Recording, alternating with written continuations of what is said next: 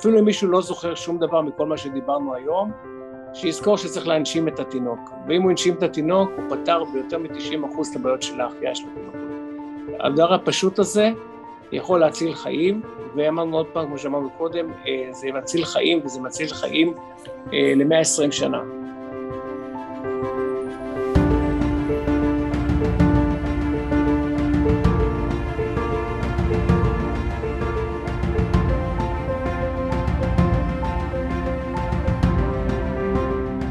לזכור שלושה דברים. הראשון בהם זה הטונוס של התינוק. מה זה טונוס תקין? זה תינוק ש, שזז, שמניע ידיים ורגליים. הדבר השני זה שהנשימה של התינוק, התינוק צריך לנשום. אני לא, בכוונה לא דיברתי על הצבע, מכיוון שכל התינוקות נולדים כחולים. והדבר השלישי זה הדופק.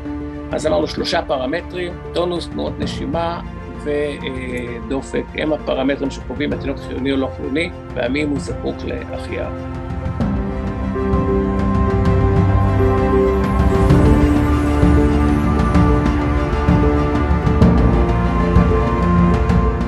שלום לכולם וברוכים הבאים לפרק נוסף בפודקאסט של ארגון הפרמדיקים הישראלי. הערב אנחנו משוחחים עם דוקטור ברנרד ברזילי, מנהל אגף פגים וילודים במרכז הרפואי מעייני הישועה, ובעל זיקה לא קטנה למקצוע הפרמדיקים בעצמו. שלום דוקטור ברזילי.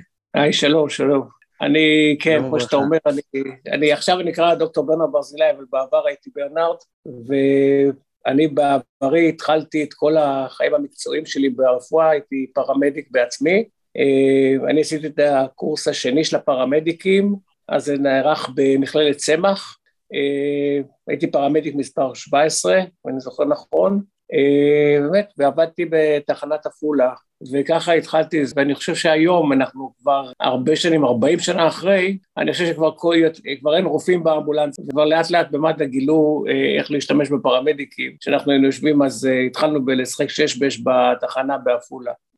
אם נחלק רגע את השיחה, הייתי שמח להתחיל בשאלה מה הדברים שאנחנו צריכים להיות ערוכים אליהם מבחינת ההכנה לטיפול בילוד, עוד כשאנחנו במהלך הלידה. אז אה, קודם כל אני רוצה להגיד, קודם כל, אה, והעיקר לא לפחד כלל.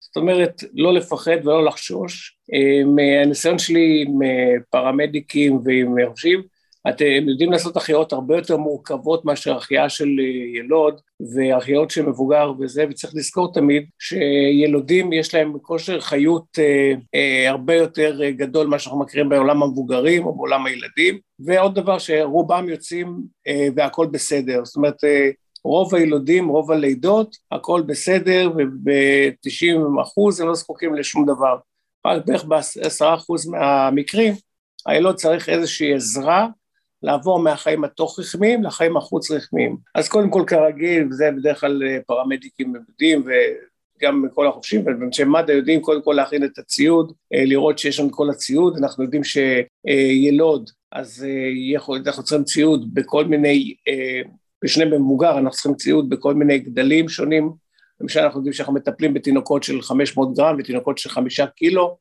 וברור שצריך אה, טובוסים בגודל שונה, מסכות בגודל אה, מתאים, שזה כמה סוגים של מסכות, אה, אמבואים, לפעמים צריך גדלים שונים של אמבו, בנפלונים, כל הדברים האלה צריכים להתבצע לפי הגודל, לא אפשר להשתמש בגודל אחד לכולם. אז קודם כל לדעת, לנסות לדעת, להיערך, לדעת באיזה שבוע התינוק נולד. אם זה תינוק שאמור להיות במועד, אז הוא בסביבות השלושה קילו, שניים וחצי קילו, שלושה וחצי קילו, זה סדר גודל אחד.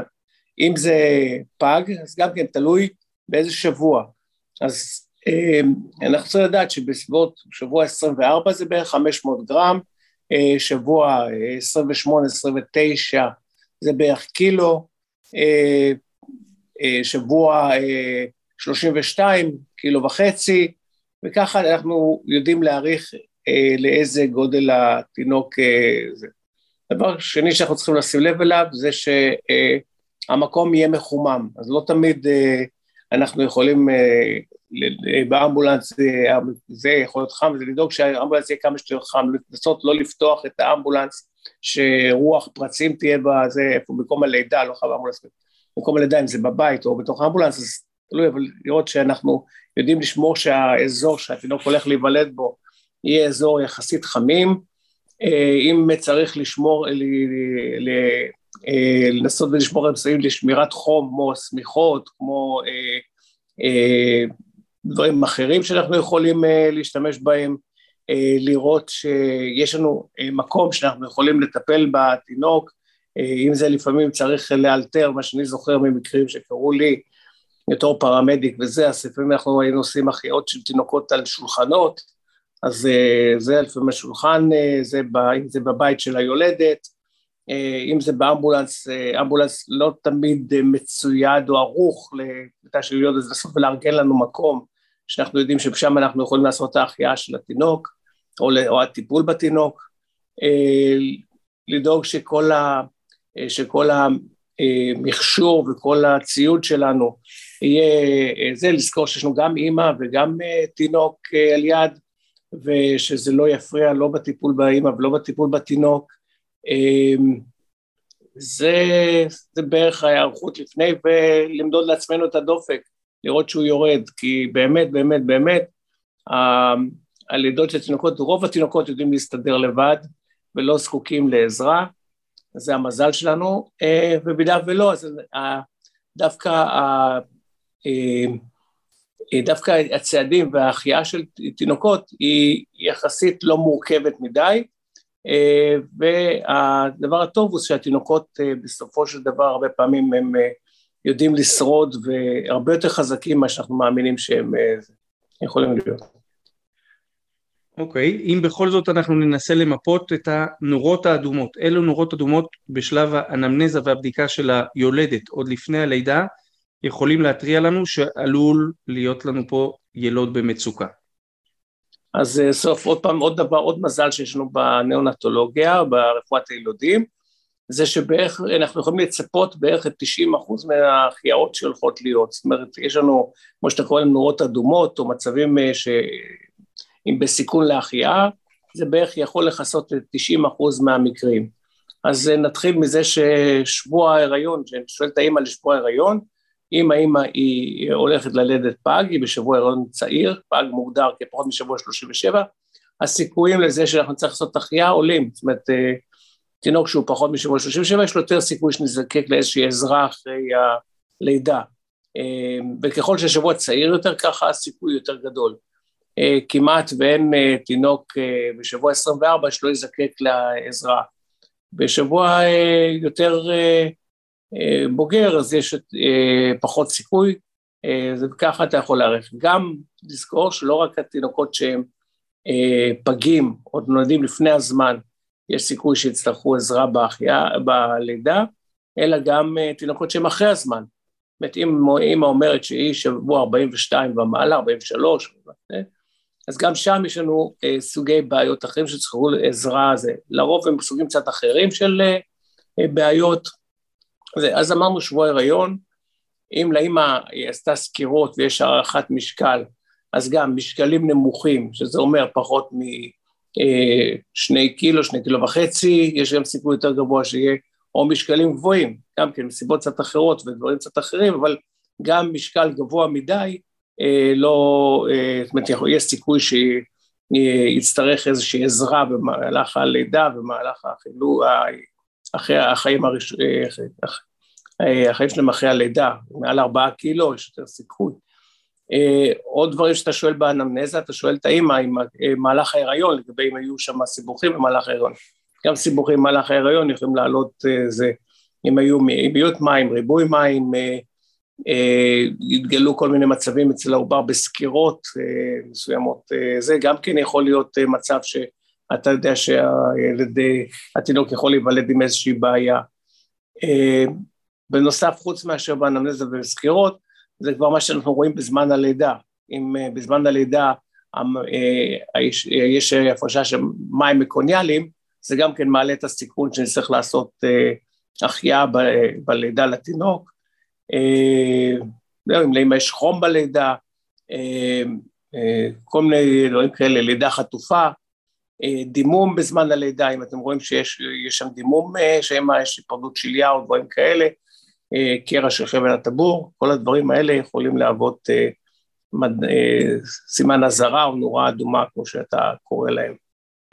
בואו נגלוש רגע לשלב הלידה. הלידה מתקדמת, התינוק יוצא ואנחנו צוות לרגע עוצר את נשימתו, הדופק שלו נעצר ומחכים לשמוע את הבכי של התינוק. בואו בוא נחלק את התינוקות האלו, אלו שיוצאים בריאים, אלו שצריכים עזרה ואלו שצריכים עזרה מאוד מאוד אקוטית. בואו כן, נתייחס אז... לשלושתם.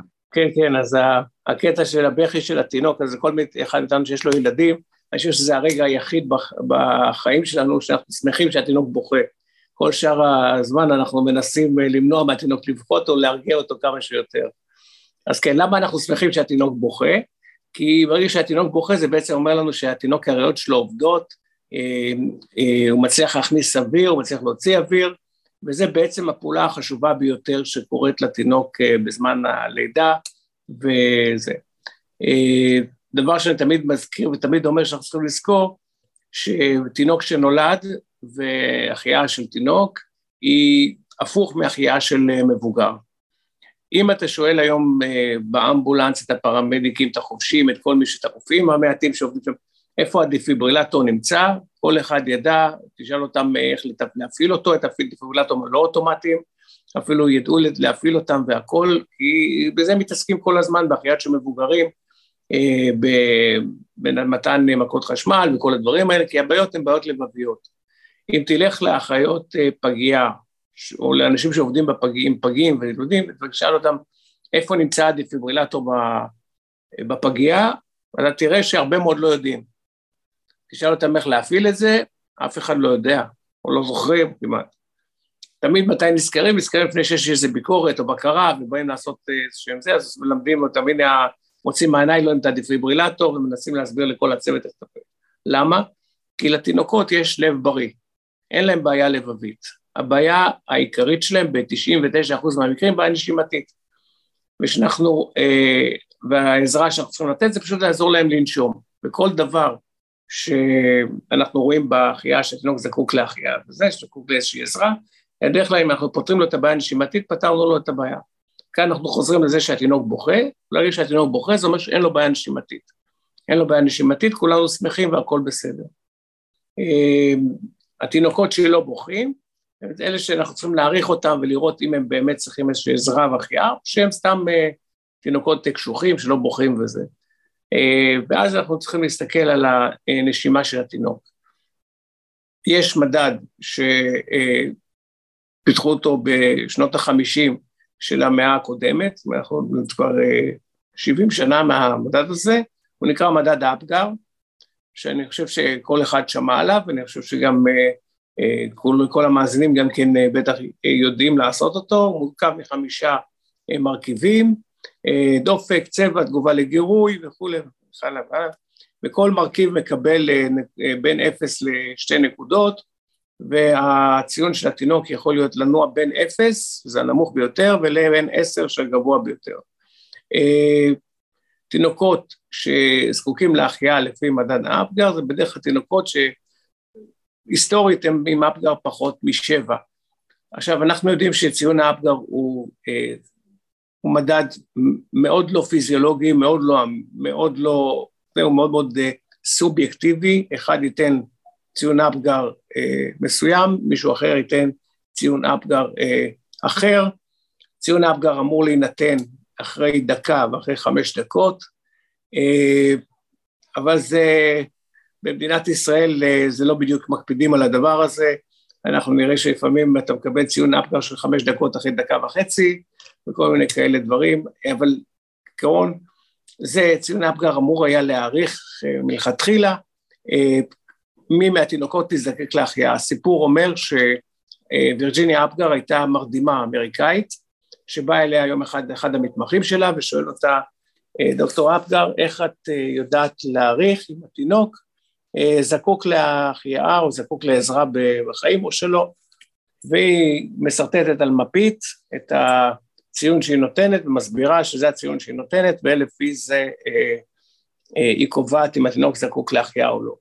עכשיו אנחנו יודעים שזה, אה, הדברים הם מאוד מאוד לא פיזיולוגיים ומאוד מאוד לא אה, אמינים וגם חלק מהדברים חופפים וזה, אבל למרות כל הדברים המוזרים האלה וכל הדברים אה, שאמרתי לכם שכמה לא כדאי וכמה מדד אפגר הוא לא טוב, שעשו מחקרים גדולים בעולם וראו שציון אפגר בצורה מפתיעה הוא ציון שבאמת מנבא את, ה, את, ה, את הצורך של התינוק בהחייאה ובאמת מנבא את הצורך של התינוק, את הפרוגנוזה שלו אפילו. אנחנו עשינו אפילו עבודה אה, שבדקנו את ציון אפגר בפגים קטנים. ציון אפגר, להזכיר לכם, הוא לא בא, אה, הוא לא היה מיועד לפגים קטנים, היה מיועד לילדים במועד וכל זה, ואנחנו בדקנו ציון אפגר בפגים קטנים, וכמה הציון הזה מנבא את הפרוגנוזה של הפגים. ומצאנו גם כן שהציון אפגר הוא הרבה יותר טוב מאשר ה-PH שנלקח אה, בלידה מחבל הטבור, שכאילו אמור להיות יותר אובייקטיבי וזה, אז יש דברים לדעתי שהם גאוניים, אה, ולא יודע, והם יוצאים אה, הרבה יותר טוב. עכשיו, אה, אם אנחנו, לשם ההחייאה, אנחנו באמת לא חייבים את כל ציון האפגר ולדעת את ציון האפגר, אנחנו צריכים פשוט להעריך אם התינוק הוא חיוני ולא, או לא חיוני, וכדי להעריך את זה אנחנו צריכים רק שלושה פרמטרים. צריך לזכור שלושה דברים. הראשון בהם זה הטונוס של התינוק, הטונוס, התינוק, התינוק אמור להיות עם טונוס תקין. מה זה טונוס תקין? זה תינוק ש, אה, שיודע, שזז, שמניע ידיים ורגליים, שמכופף את הידיים ואת הרגליים. הדבר השני זה שהנשימה של התינוק, התינוק צריך לנשום. אני לא, בכוונה לא דיברתי על הצבע, הצבע אינו חלק מהערכה של התינוק, אם הוא חיוני או לא חיוני, מכיוון שכל התינוקות נולדים כחולים. והדבר השלישי זה הדופק. הדופק מהווה בשבילנו אה, את הפרמטר שבעצם מעיד לנו אם התינוק זקוק להחייאה, לא זקוק לעזרה, או, אה, וגם אה, מדד שנותן לנו את, ה, את ההתקדמות של ההחייאה ואת הצורך בצעדים נוספים, או ש... אה, אז אמרנו שלושה פרמטרים, טונוס, תנועות נשימה ודופק, הם הפרמטרים שקובעים התינוק חיוני או לא חיוני, והמי הוא זקוק להחייאה. אם uh, פתחת רגע את ציון אפגר, אנחנו לא, לא ניכנס לכל הפרמטרים שלו, רק נאמר בכל זאת את ראשי הפרקים, צבע העור, דופק הלב, תגובה לגירוי במגע, טונוס שרירים ונשימה, בין 0 ל-2 נקודות על כל אחד מהם, ואנחנו מפנים את המאזינים באמת להמשיך ולעיין בדברים. אני רוצה לשאול אותך על ההבדל בין הילוד שצריך טיפול שיסתכם בחימום, אולי מעט suction, לבין אותו ילוד שאני מסתכל ואני מבין כבר בשלב מוקדם שהילוד הזה הולך לקראת טיפול יותר אגרסיבי. בואו נדבר רגע על שני המדרגים הללו מבחינת הטיפול שלנו בהם אחרי האבחון. אז כמו שאמרנו בהתחלה, מסתכלים על התינוק, כל התינוקות נולדים כחולים, גם אלה שהם לא בני אצולה ושלא דם כחול זורם בעורקיהם, ואת כל התינוקות נולדים כחולים כי העוברים אה, נמצאים ברחם עם אה, סטורציה בסביבות ה-60 או 70, אז זה כולם נולדים ככה, זאת אומרת שאי אפשר לסמוך על הצבע כדי להעריך אם התינוק אה, צריך. לכן אנחנו מסתכלים על שני הפרמטרים בזה, שאנחנו מסתכלים בדרך כלל על הטונוס, אם התינוק זז ובוכה. אם התינוק זז, בוכה, בועט וצועק, אז הוא בסדר ולא צריך שום דבר, פשוט להשגיח עליו, לשים אותו במקום שיהיה לו חם, נעים, לפעמים זה על האור של האימא, זאת אומרת להשכיב אותו על האימא שלו, על אימא שלו, לדאוג לנתיב אוויר פתוח, וזהו, לנגב אותו קצת, לייבש אותו. וזה התינוק שב-90% מהמקרים הכל בסדר, אין צורך בשום דבר נוסף, הכל בסדר. לעומת זאת, התינוק שלא זז, שוכב עם פשוט איברים, שזה לא מזיז ידיים, לא מזיז רגליים, אה, אנחנו לא מזהים תנועות נשימה, אה, הוא כחול כמובן, זה התינוק שאנחנו צריכים להתערב ולעזור לו אה, לעבור את השלב הזה בחיים, שהרבה יכנו אותו כשלב ה...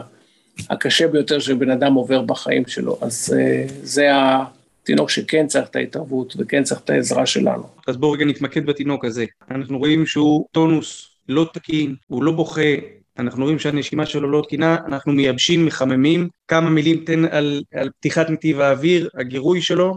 אז כן, אז הדברים הראשונים הם מאוד פשוטים. דברים מאוד פשוטים, דברים מאוד טריוויאליים, ואנחנו עושים אותם כי בהרבה מקרים זה בעצם כל מה שהתינוק צריך.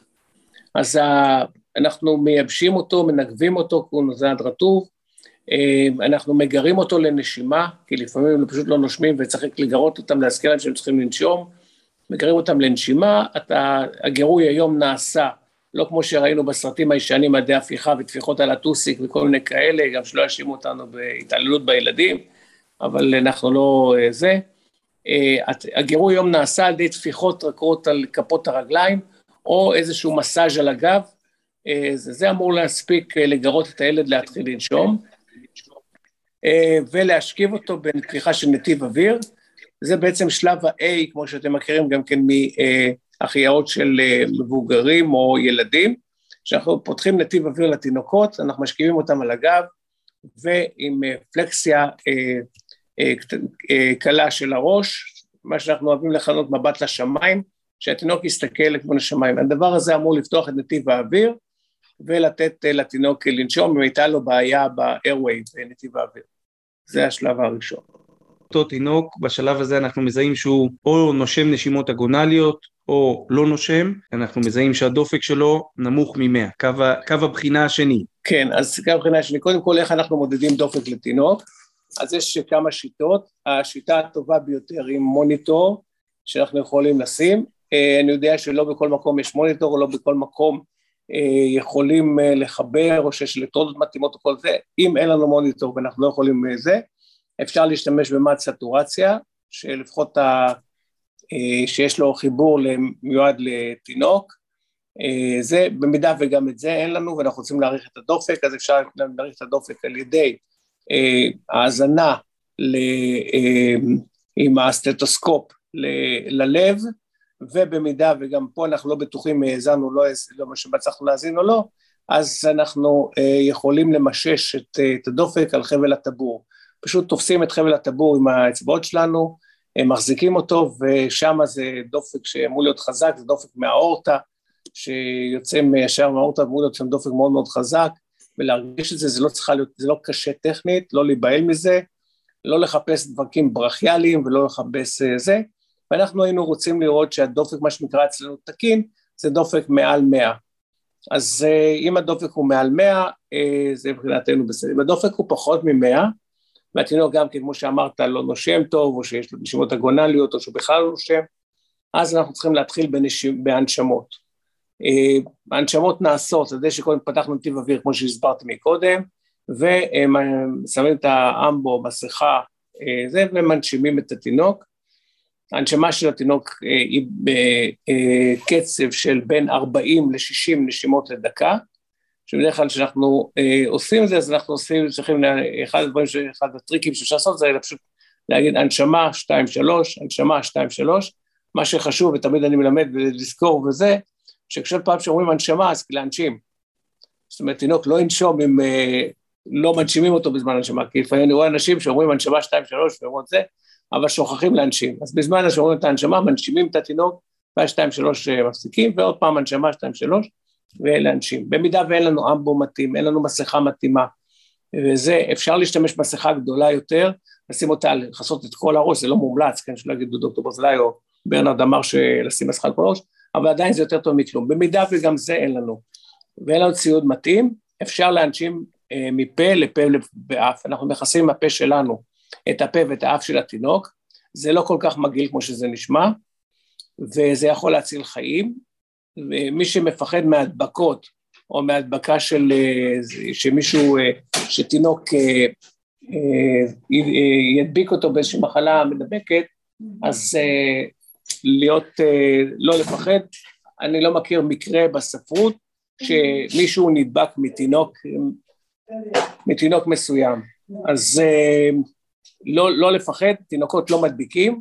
אני אפילו יכול לספר סיפור שהייתה לנו פעם אה, אה, אחות שנדקרה ממחט מתינוק, אה, תינוקת שאימא שלה הייתה חולת אה, HIV והיא מאוד מאוד נבהלה שאמא תדבק ב-HIV וכל מיני כאלה ומאוד מאוד פחדה ורצה למיון לקחת בדיקה והייתה בחרדות וכל מיני כאלה והתקשרה למחלקה למניעת זיהומים בבית חולים, שהייתי, עבדתי בו, ואמרו לה, הסיכוי שלך להידבקות הוא אחד למאה אלף, וזה.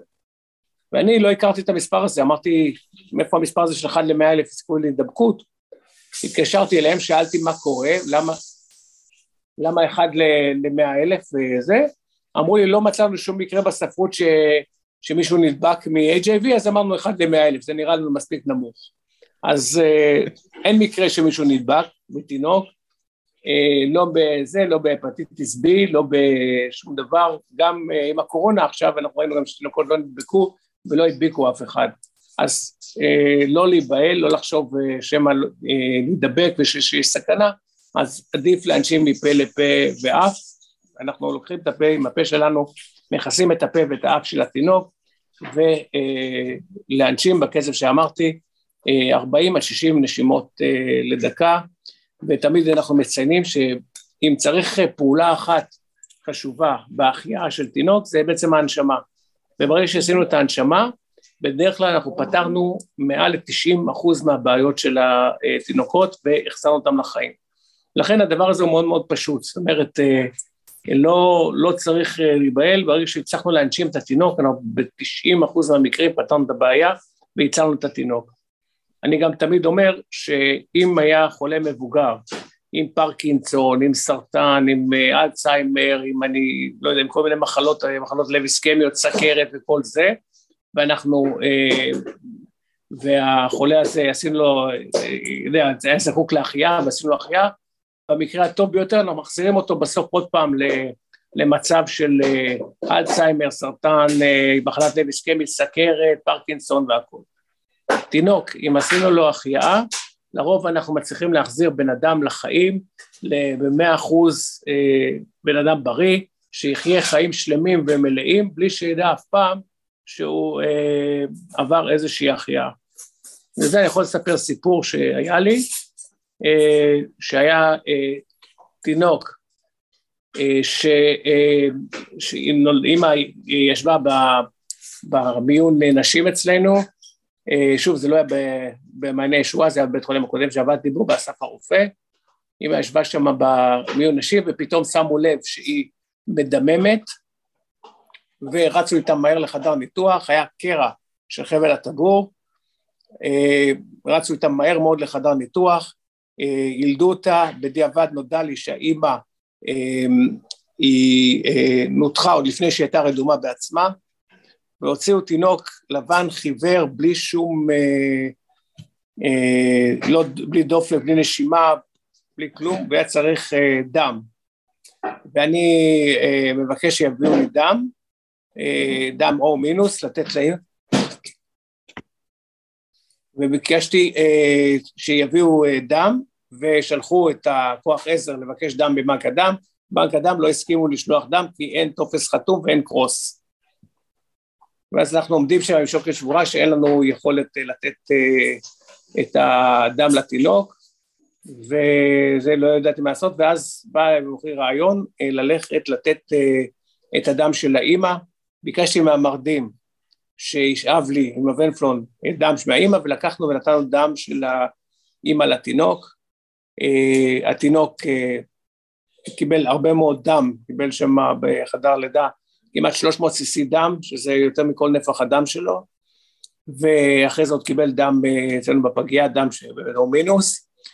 בדיעבד התברר שהדם שהוא קיבל בחדר לידה, הדם של אימא שלו, לא התאים לו מבחינת הסוג דם ולא שום דבר, והוא לא עשה שום תגובה לזה, כי כמובן לא היה לו דם, לא היה לו מה שיעשה תגובה לזה, אז הוא לא עשה אה, תגובה, אה, ובסופו של דבר הוא שרד, אה, ופגשתי אותו בגיל שש, שהוא בכיתה א', הוא בא למיון, בגלל בונכיאוליטיס, משהו כזה, וכל מה שהפריע לי מהילד הזה שהיה לו תספורת של מויקן, לא יודע אם אתם מכירים, אז זה תספורת איזשהו קרח עם כזה, שעומד לו כזה פלומה כזאת של שיער על הראש, אבל חוץ מזה הוא היה בסדר גמור ושרד. נתן לי, אחד הדברים גם כן נתן לי את האופטימיות הזאת שילודים יש להם כושר חיות, הרבה יותר ממה שאנחנו מאמינים, וגם כל מי שהיה שם בחדר לידה וזה, ולא האמין שיצא מהתינוק הזה משהו, יצא ממנו והוא בן אדם בריא ובלי שום בעיות וזה, מעבר עוד פעם לתספורת של המוהיקן, אבל אני לא חושב שזה היה כל כך קשור ללידה שלו. לא, זה בהחלט לא נשמע קשור, זה סיפור, סיפור מדהים. אני, אנחנו רגע חוזרים לשלב ההחייאה, תינוק יצא, ייבשנו אותו, חיממנו אותו, פתחנו נתיב אוויר, גירינו אותו ברגל, בגב, זיהינו שהוא לא נושם בצורה טובה או לא נושם בכלל, הדופק שלו מתחת למאה, הנשמנו, בשלב הזה אנחנו אה, מנשימים באוויר חדר, אגב עוד איזושהי כוכבית, לא, לא אמרנו קודם, סקשן ככל שנדרש, אף ופה, בשלב הזה אנחנו מנשימים אותו באוויר חדר, מתי השלב שאנחנו עוברים לחמצן? אז אה, בשלב הזה אנחנו מתחילים באוויר חדר, אם יש לנו מד סטורציה ואנחנו רואים שהסטורציות של התינוק לא עולות ונשארות עדיין נמוכות, אז אנחנו מתחילים uh, חמצן. Uh, אני לא בטוח שבכל האמבולנסים יש בלנדר שאפשר לקבוע את אחוז החמצן, או שזה רק 21 ו-100, אז בשלב הזה שאנחנו רואים שהתינוק לא משתפר, ולא כך חשוב עכשיו הערכים, שזה בית חולים יש לנו קצת ערכים שונים אה, לכל מצב ושלא לתת עודף חמצן, אבל במקרה הזה ברגע שתינוק לדעתי צריך אה, הנשמה, ואנחנו ננשמנו אותו 30-60 שניות ואנחנו צריכים גם להוסיף עיסויים, אז עדיף לעבור ל-100% חמצן אה, בשלבים האלה כבר זה. כמו כן, אם אנחנו עוברים את השלב הזה והתינוק לא משתפר, הדופק שלו לא עולה, שזה המדד של השיפור של התינוק, אז אנחנו יכולים לשקול אה, לעשות גם כן אינטובציה, אם אנחנו, אם יש לנו מי שיודע ויכול לעשות אינטובציה, שוב, אה, יש לפעמים חשש לעשות אינטובציה לתינוקות, אה, מבחינת זה שהיכולות, כעיקרון, לטעמי, בתור אחד שעשה אינטובציות למבוגרים וגם לתינוקות, לתינוקות זה הרבה יותר קל, הם לא מתנגדים, וזה כמעט לעשות אינטובציה לבובה, האנטומיה היא די דומה, יש כמה אה, טריקים קטנים שזה, למשל אנחנו משתמשים בלהב מילר ולא בלהב מעוקל בגלל המבנה של, אה, אה, של הלרינקס, של התינוקות, אה, ו, אה, ושוב, אה, ברגע שאנחנו מכניסים את, ה, את הטובוס, אנחנו צריכים לזהות כניסת אוויר טובה לשתי הריאות, אה, אנחנו נראה את הדופק עולה, ואחד ה... הטריקים או אחד הדברים שבאמת אומרים שהטובוס הוא נמצא במקום, אה, זה, זה אנחנו, שאנחנו נראה עדים על הטובוס, עדים על הטובוס יהיו רק במידה והטובוס יהיה בקנה הנשימה, אם הוא בוושת לא נראה את העדים האלה. יש גם כן אה, פיתוח ישראלי, המצאה ישראלית, שמשתמשים בה בכל העולם, וזה בעצם גלאי CO2. הגלאי CO2 הוא בעצם מזהה נוכחות של CO2 בטובוס, או במערכת הנשימה, והוא הופך את הצבע שלו מסגול לצהוב, בזמן שהוא אה, זה, זה אה, חיבור כזה פשוט, שמחברים. אה, בהתחלה הייתי סקפטי לגבי זה, ואמרתי, מה, אני יודע איפה שמתי את הטובוס, אני לא צריך זה, אבל זה הרבה פעמים נותן איזשהו ריאשורנס, איזשהו ביטחון לאנשים שהם קצת פחות מנוסים באינטובציות או באינטובציות לתינוקות, שהם רואים שהגלאי הופך את הצבע שלו מסגול לצהוב, ושזה אה, טוב. אז במקרה הזה, לצערי, כולנו אוהדים מכבי תל אביב במקרים האלה, אה, ואנחנו רוצים לראות את הצהוב מופיע, אה, זה הטובוס. אה, אצלנו בנתן, הקפנו דיטקטור שאתה מדבר עליו קיים במתארים הצבאיים, בצבא יש אותו, הקפנו דיטקטור הכימי מה שנקרא, כן. אצלנו בנתן יש אה, קפנומטר שהוא עם גל קפנומטריה ו... והוא כלי שנכנס כבר, כבר לא מעט שנים. כן, אני, אני יודע, אני רק פשוט... סטנדרט אוף קר לאינטובציה בנתן. כן, כן, אבל הוא...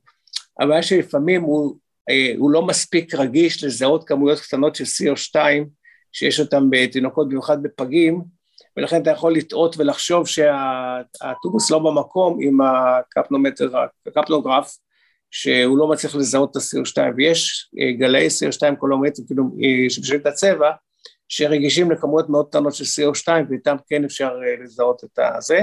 צריך לזכור, וגם זה במצבים שקרו לנו, זה אתה צריך שיהיה לך גם כן סירקולציה מספקת שתייצר CO2, ואפילו שהטובוס כן. יהיה במקום, אבל התינוק הוא מאוד מאוד ירוד מבחינה המודינמית, ולא מייצר אה, מספיק אה, CO2 בגלל בעיה המודינמית, שגם אז לא תראה את הפליטה של ה-CO2 דרך פני הנשימה, ואתה עלול לחשוב שהטובוס לא במקום. אבל ברוב הילדים וברוב המקרים אה, זה, אה, זה מכשיר מאוד מאוד אה, טוב, אה, ואם אתה רואה את הגל הזה במכשיר שיש אצלכם, או בשינוי הצבע, אז אתה אה, די יכול להיות בטוח בעצמך. מלבד כל הפרמטרים האחרים, ובעיקר הדופק שמשתפר, עוד דבר שאני רוצה להדגיש, שהדופק משתפר, אז הדופק, אז לא צריך לחכות יותר מדי זמן, זאת אומרת, תוך 30 שניות הדופק צריך להשתפר.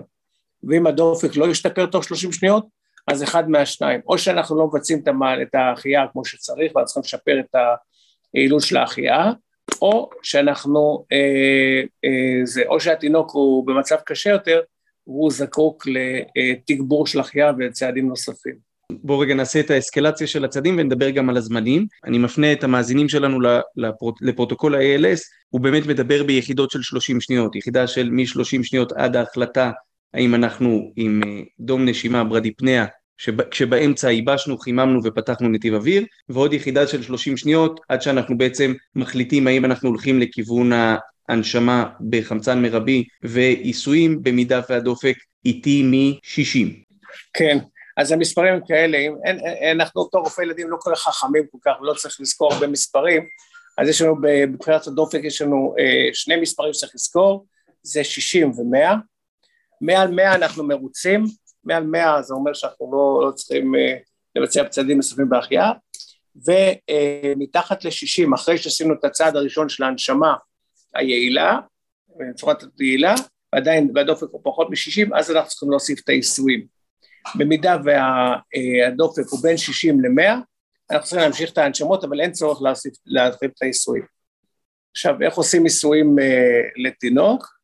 אז איסורים לתינוק אנחנו עושים, אה, היו בעבר שתי שיטות, היה שיטת, שקראו לה שיטת האגודלים בשיטת האצבעות, בשיטת האגודלים, אנחנו שמים את האגודלים על הסטרנום, על השליש התחתון של הסטרנום, אה, שאנחנו מקיפים עם הידיים שלנו את הבית חזה של התינוק, ולוחצים באמצעות האגודלים על, ה, על בית החזה בסטרנום בקצב של, אה, אה, של, אנחנו עושים את זה ביחס של שלושה איסורים והנשמה אחת, שלושה איסורים והנשמה אחת, שכל מחזור כזה של שלושה איסורים והנשמה אורך שתי שניות.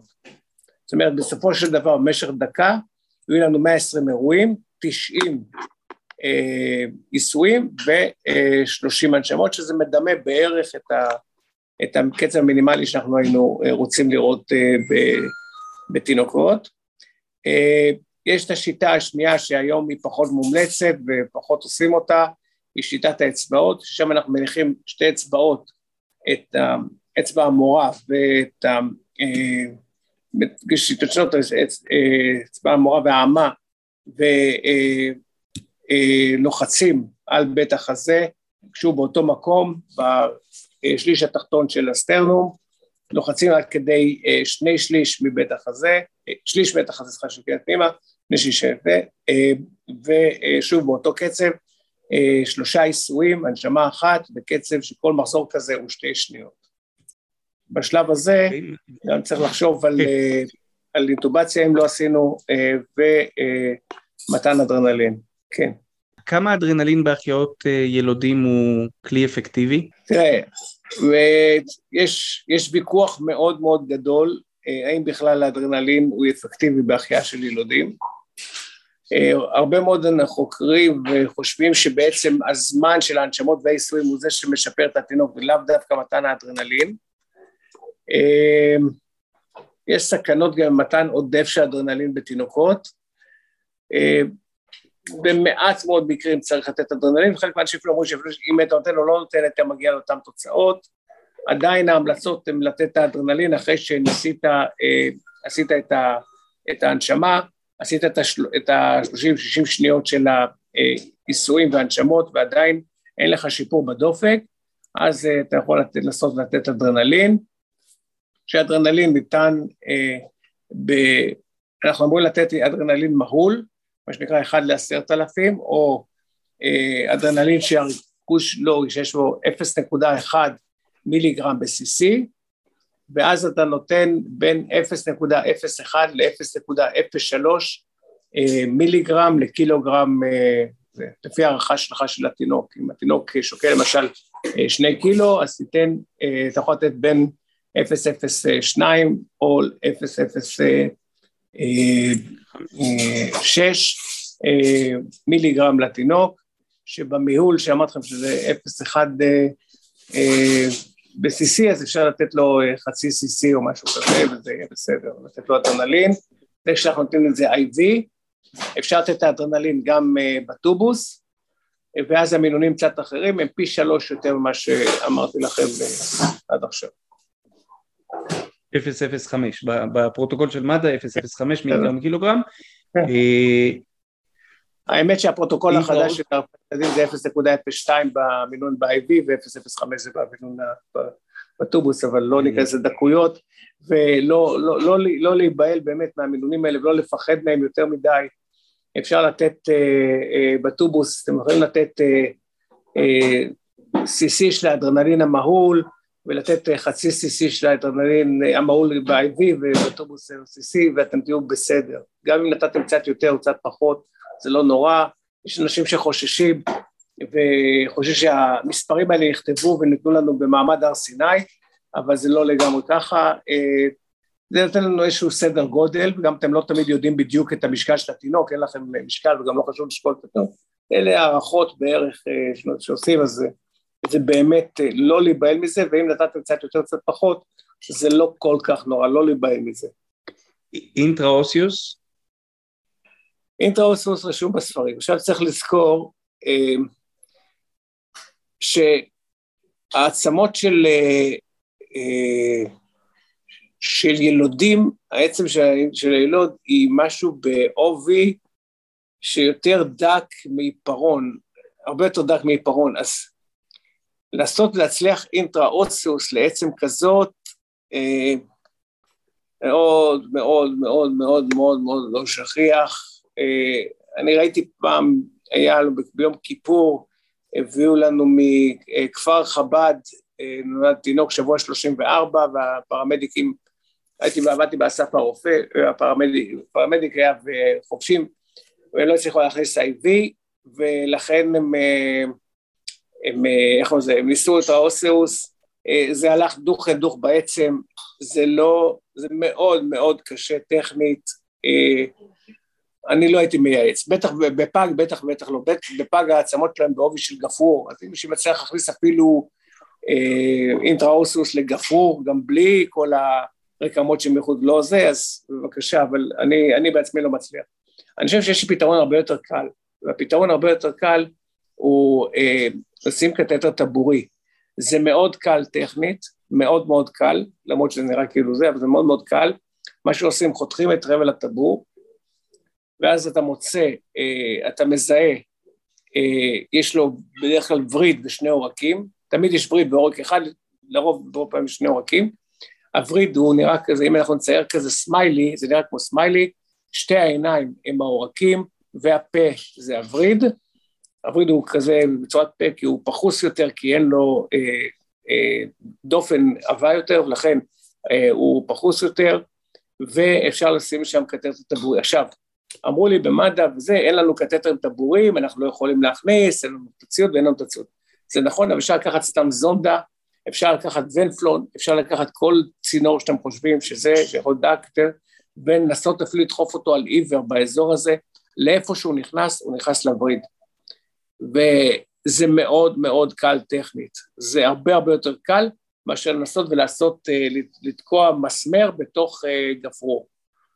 אז אני חושב שאם יש לכם בעיה אתם צריכים לתת נוזלים לתינוק ואתם צריכים לתת לו אה, זה, תנסו קטטר טבורי לעשות, או עירוי טבורי, הרבה הרבה יותר קל, הרבה יותר פשוט, זה, זה אולי אנשים נרתעים מזה בהתחלה, נראים שזה, אבל זה טכנית זה מאוד מאוד קל, יותר קל מאינטובציה ועירוב, הרבה יותר קל, אפילו לפעמים לעשות עירוי פריפריה, הביא פשוט זה, יותר קל לעשות עירוי אה, טבורי. אז באמת לא לפחד. אני, אני, אני אהיה השוטר הרע ואומר שמכיוון שהפרוצדורה לא רשומה בפרוטוקולים, אה, לפחות של מגן דוד אדום, אז א', כל אחד יפעל לפי הנחיות הגוף שבו הוא עובד, מתנדב, וב', בדיוק בשביל המקרים הללו, יש את המוקד הרפואי, תרימו טלפון, ואם אתם אה, חושבים או יש ביכולתכם להתמודד עם, ה, עם המשימה הזו, תרימו טלפון וכמובן להתייעץ עם הרופא במוקד הרפואי ולפעול בהתאם להנחיותיו. אני חושב שזה ככה יכול לתת מענה למה שאתה מתאר, שהיא תשובה למצב שהוא די, די מוצא אחרון. אה, יכול להיות שעכשיו מה שאני אגיד, תורידו בעריכה, אבל אני אגיד לך שאני בחיים שלי קרה לי לא מעט מקרים, שאני פעלתי בניגוד לז... לפרוטוקולים או בניגוד לזה, אבל מה שבאמת עמד נגד עיניי זה הצעת החיים של, התינ... של המטופל, של התינוק וזה. כשאתה נמצא, אני לא מדבר על סיטואציות שאנחנו עושים פה בשביל uh, משהו אלקטיבי או כל מיני כאלה, שמדברים פה בעצם בהצלת חיים, בהצלת חיים של בן אדם ל-120 שנה, ואתה רואה שאתה, שזה המוצא האחרון, למשל, כמו שסיפרתי לכם קודם, לתת דם של אימא של התינוק, זה לא כתוב בשום פרוטוקול ולא כתוב בשום דבר, וכן, אתה חשוף, הייתי חשוף אה, לתביעה ולכל מיני כאלה אחר כך, או כל מיני כאלה, אבל זה לא עניין אותי באותו רגע, זה אף פעם לא עניין אותי, הדברים האלה. אה, קודם כל עומד לנגד עיניי ההחייאה של התינוק וההצלה של התינוק, ממה שאני מאמין שזה, ולא כל פעם, זה, אני רוצה להגיד שלאחר המקרה הזה שקרה עם מתן דם של התינוק, זה קרה כמה עוד כמה פעמים בתור סטנדרט כמעט בבית חולים באסף הרופא, אמרתי להם בואו לא נהפוך את זה לסטנדרט, זה לא אמור להיות סטנדרט, זה אמור להיות במצבי קיצון ובכל מיני כאלה, אז באמת לא, הפרוטוקולים הם כתובים והכל בסדר, זה 90 אחוז, יחסי 90 אחוז מהמקרים, אבל כשאתם עומדים אל פי הבור ואתם רואים שאתם הולכים ליפול מהצוק ואין לכם שום דרך לעזור, אז לפעמים אה, האלתור אה, הוא זה שמציל את התינוקות. עוד פעם, אני אזהיר ואני אגיד שזה לא, הכוונה היא לא לאלתר בכל פעם ולא לאלתר בכל אה, אה, בכל אה, סצנריו, בכל מערכת אלתורים, זה לא. אבל במידה והפרוטוקול לא מכסה ולא עוזר לכם את ה... לא נותן לכם פתרון, ואתם עומדים מול אה, מצב של סכנת חיים למטופל, אז גם אלתורים לטעמי באים בחשבון, אני יודע שאני מוקלט והכל בסדר. להציב את טובת המטופל בראש סדר החשיבות מבחינתנו אני לחלוטין מוסכם ואני לא אוריד את הדברים בעריכה, הדברים לא ירדו בעריכה כי הדברים הם חשובים, כן צריך לשים למולם לנו כפרמדיקים אה, יש אה, מרווח פעולה טיפה יותר מוגבל מאשר לרופאים, מצד שני כן יש לנו אמצעי והוא אמצעי שחשוב לכן אני עוד פעם ככה חוזר ואומר אותו המוקד הרפואי לפחות אני רגע מתייחס למגן דוד אדום אבל גם בגופים נוספים יש דרכים אה, לערב גורם נוסף, יש פה עוד גורם שהוא מעורב, עוד רופא שמעורב, מבט טיפה יותר רחב, ובצורה מפוקחת ולא לא פרטיזנית, ואני חושב שזה גם איזשהו, איזשהו משהו שחשוב שייאמר בסופו של דבר בתפוצה הרחבה של הדברים. אה, אני, אני רוצה, אני רוצה דוקטור ברזילי... אני דבר אחד אני חייב להגיד, שהפרוטוקולים כבודם במקומם מונח, אבל uh, עוד פעם, השכל הישר והזה הוא תמיד בעל הכל, אז אפשר לעשות את הפרוטוקולים והכל, והשכל הישר הוא זה, וזה, אני חושב שזה נכון, וגם הנושא של, אני לא נגד אה, להתקשר למוקד הרפואי, גם כדי לקבל חוות דעת שנייה, ואני גם בתור פרמדיק, אחד הדברים, הבעיות הגדולות שהיו לי, ולא משנה בטיפול במבוגרים או בזה, זה שלפעמים אתה מרגיש אה, בודד בשטח, ובודד ואתה, אה, אה, לפעמים שיש לך שני אנשים, או טובים לשניים מן האחד, חושבים שני אנשים על הבעיה, יכולים למצוא פתרון, הרבה יותר מאשר אה, בן אדם לבד בשטח עם כל הלחץ וכל הזה מסביב. אז גם אה, זה באמת לא לשכוח שיש לך עם מי להיוועץ ועם מי להתקשר ולמי... אה, זה גם אם... זה, הוא יכול לתת לך נקודת מבט חדשה ושונה ובאמת להגיע לפתרון יותר טוב, לא תמיד צריך לשבור את הפרוטוקול בזה, אבל יכול לתת לך עוד איזושהי נקודת מבט, עוד איזשהו זה, ובאמת אחד הדברים שאני זוכר בתור קושי שהיה לי כשהייתי פרמדיק, וגם לפעמים בתור רופא, אבל בתור פרמדיק זה יותר רלוונטי עכשיו לענייננו, אז זה שאתה לפעמים לבד בשטח ואין לך כל כך עם מי להתייעץ, ואין לך עם מי אה, שיכול לתת לך אה, עצה טובה או משהו כזה, אה, ואז במקרים האלה אה, לפעמים גם הייתי אה, שומע לחובשים, נהגי אמבולנס, כי גם להם, למרות אולי שיש להם פחות, אה, או פחות למדו מאיתנו, אבל יש להם, חלקם הם היו אנשים אה, יותר מנוסים, שראו יותר מקרים, וגם חוכמת חיים שלהם והניסיון שלהם יכול לתרום אה, לנו כאנשים אולי שהיו יותר זה, ובמקרה שלי הייתי מאוד צעיר, אז אה, היינו הרבה יותר צעירים מהם, אה, למרות שהם לא למדו את כל הקורסים שאנחנו למדנו וכל הזה, אבל החוכמת חיים שלהם והניסיון שלהם יכלו לכפר על זה ולתת לנו נקודות מבט אה, חדשות. אז לנסות ולהיעזר בכל אחד שאתה מגיע לשום מבוי סתום, אז תנסה להיעזר בכל מי שאתה יכול לקבל עצה ורעיון אולי איך לטפל יותר טוב. זה נכון גם לזמן שאני רופא, אבל אה, בסדר. כן, אנחנו בוא, בוא רגע לקראת סיום ולפני שאנחנו מסיימים בוא ניגע בנושא אחרון נוסף, אה, היפוגליקמיה בילודים. תראה, היפוגליקמיה אה, בילודים, אנחנו קודם כל צריכים לזהות מי התינוקות שהם בסכנה לפתח היפוגליקמיה. אה, התינוקות שהם בסכנה היפוגליקמיה, אני אעשה את זה קצר ולא אתן הרצאה שלמה על הדבר הזה. אז זה תינוקות, קודם כל תינוקות שהם, שאין להם מאגרי, בעצם אני אקדים ואני אומר שעובר אוגר את מאגרי הסוכר שלו בצורת גליקוגן, שזה רב סוכר, בכבד. וכל ההגירה הזאת קורית בשליש האחרון של ההיריון. ולכן תינוקות שנולדים מוקדם ולא הספיקו להיות כל השליש האחרון שלהם רק בהיריון, יהיו בסכנת קמת פגים. עוד, עוד קבוצה שהם בסיכון לפתח היפוגליקמיה זה אה, תינוקות שאין להם מאגרים מספיק גדולים, כל התינוקות הקטנים לגיל הריון, מה שאנחנו קוראים IUGR או SGA, אלה תינוקות שאמרו תינוקות קטנים. עוד קבוצה שהם בסכנה לפתח היפוגליקמיה אחרי הלידה, הם התינוקות לאמהות סכרתיות. זאת אומרת, אם אומרים לכם שאמא היא סכרתית, אז יש לכם סיכון שאולי אה, התינוק יפתח היפוגליקמיה אחרי הלידה, או הם, והם בדרך כלל יהיו תינוקות גדולים, גדולים מגדולים, תינוקות של ארבעה קילו, ארבעה וחצי קילו, אלה תינוקות שגם יכולים לפתח היפוגליקמיה אחרי הלידה, והקבוצה השלישית הם תינוקות חולים, תינוקות שיבזבזו, יגמרו את מאגרי הגליקוגן שלהם הרבה יותר מהר מהרגיל, ולכן הם גם יכולים לפתח היפוגליקמיה. אז איך אנחנו מונים... למשל, למשל במצבים של החייאה. כן, מצבים של החייאה, למרות שבהחייאה, בגלל הסטרס שיש להם וזה, אם נמדוד להם סוכר בזמן החייאה, אז אנחנו, אה, אז נמצא להם סוכר מאוד גבוה. אחרי ההחייאה הם יכולים להוריד קצת סוכר, אבל בזמן ההחייאה לרוב הסוכר מאוד גבוה. אני יכול להגיד לכם שאני עוד זוכר את הסבבים של ההחייאה שהיינו עושים בתור, אפילו למבוגרים, היו סבבים של החייאה, שנותנים אה, אה, אדרנלין, אטרופין, קלציום ביקרבונט, זה היה סבב כזה, זה היה לפני האלגוריתמים שהיו, אחרי התרשימי זרימה, וזה, ולפחות גם בתינוקות ראינו שלא צריך, ואה, וגלוקוז הם נותנים פעם ב, נותנים גלוקוז כדי לא להיכנס להיפוגליקמיה. אז ראו שכל הדבר הזה, אתם היום כבר לא מכירים את זה, אין את הדברים האלה, התינוקות,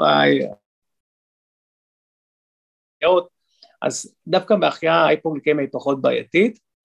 עכשיו שאם יש לנו תינוק עם היפוגליקמיה ובדקנו לו אה, סוכר, אה, הסימנים של היפוגליקמיה בתינוק, אה, יכול להיות תינוק שיש לו בכי חלש, יש לו אה, הפסקות נשימה, יש לו אה, מצוקה נשימתית, יש לו, הוא כחול, אה, הוא יכול זה, לרעוד, לפרכס, להיכנס לקומה, זה הסימנים, וכל המצבים האלה צריך תינוק. אין ממש הסכמה כמה זה היפוגליקמיה בתינוק ובטח לא בפג. כעיקרון, כשאנחנו מודדים סוכר בתינוק, אני יודע שבמד"א אוהבים לציין את המספר 60, בדרך כלל תינוקות מסתרים בסוכר פחות מזה כדי שצריך טיפול, ובדרך כלל אנחנו מצטטים או 50 או 40, פחות מזה צריך איזשהו טיפול. עכשיו, איזה טיפול אפשר לתת לתינוק אצלך בזה? אז אפשר להתחיל מדברים פשוטים, אומרת, לא, לא ישר IV וכל מיני כאלה, אלא אם כן התינוק הוא במצב קשה, מפרכס וכל מיני כאלה, אבל אם התינוק סך הכל מדד לו סוכר סוכר נמוך, והוא לא לגמרי מאוד חולה, אז אפשר לתת לו אה, קצת סוכר בפה, אה, אפשר לתת לו אה, אנחנו, יש, בבתי חולים יש, יש דקסטרוס ג'ל, שזה ג'ל שמכיל 50 אחוז סוכר, כן, סליחה 24 אחוז סוכר, יש זה, יש גם 50, אבל אפשר לתת איזו תמיסה של סוכר אפילו לפה, אז אתם יכולים לקחת אפילו עירוי עם סוכר ולתת לו קצת לשתות בפה, שיספק לו הסוכר, אפשר אם אין לתת חלב אם יש לכם, אפילו אם יש איזה מטרנה או משהו כזה, אפשר קצת לתת לתינוק כדי להעלות לו את רמת הסוכר.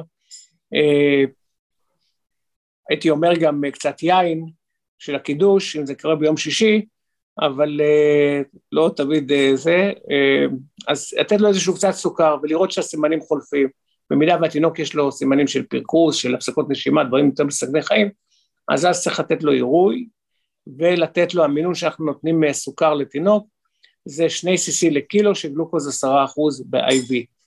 זה הפול שהוא מקבל, ואמור לפתור את הבעיה, ואחרי זה עירוי קצת סוכר, זה עד שהוא מגיע לבית חולים. עם הדברים האלה, דוקטור ברזילי, אנחנו נסיים את הפרק המרתק שהתחיל במצבים אופטימיים של ילודים שרובם המכריע נולד בריא וטוב ושמח, גם אלו שנדרשו לטיפול, גם אלו יש להם את יכולת ההישרדות ויכולת השיקום שיש לתינוקות שלא תמיד אנחנו רואים במבוגרים. עם הדברים האלה אני קודם כל רוצה להודות לך על זמנך, על הדברים המרתקים, ולאחל שניפגש רק בשמחות ובלידות בריאות.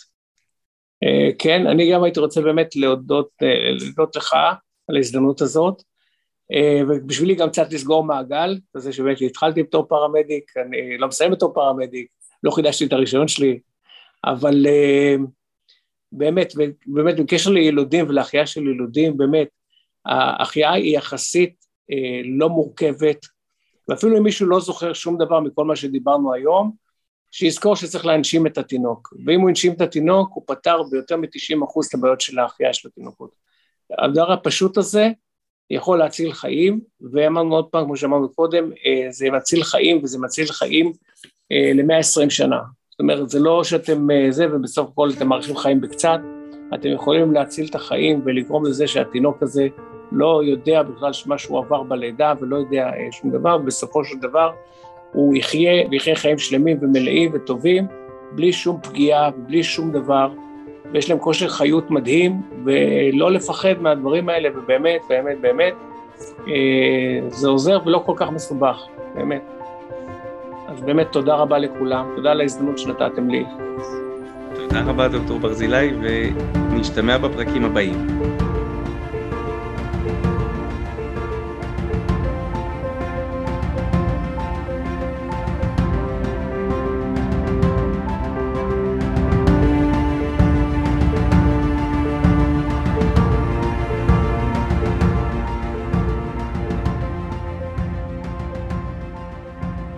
הפודקאסט של ארגון הפרמדיקים הישראלי הוא במה לדיון בנושאים מקצועיים ובנושאים שקשורים לפיתוח מקצוע הפרמדיק בישראל.